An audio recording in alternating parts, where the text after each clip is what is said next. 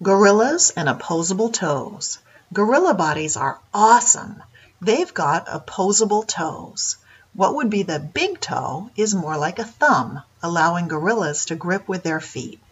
Imagine what skilled climbers we humans could be if we could use our hands to grip the upper branch and our feet to wrap all the way around a lower branch.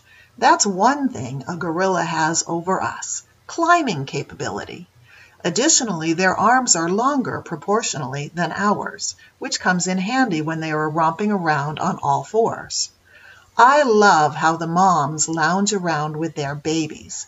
They'll just stick a foot right up in the air and then reach up the arm and hold hands with their own foot, as seen here. And the babies will lie on the warm belly and stretch out or work the neck muscles or try to figure out how to employ their sweet little hands. Such is the after meals routine of the gorilla mom and baby. Eat, relax. What a life! Once again, we have a full view of Jamani and Bomassa, while Olympia, who is nursing little Apollo, has her back to the visitors.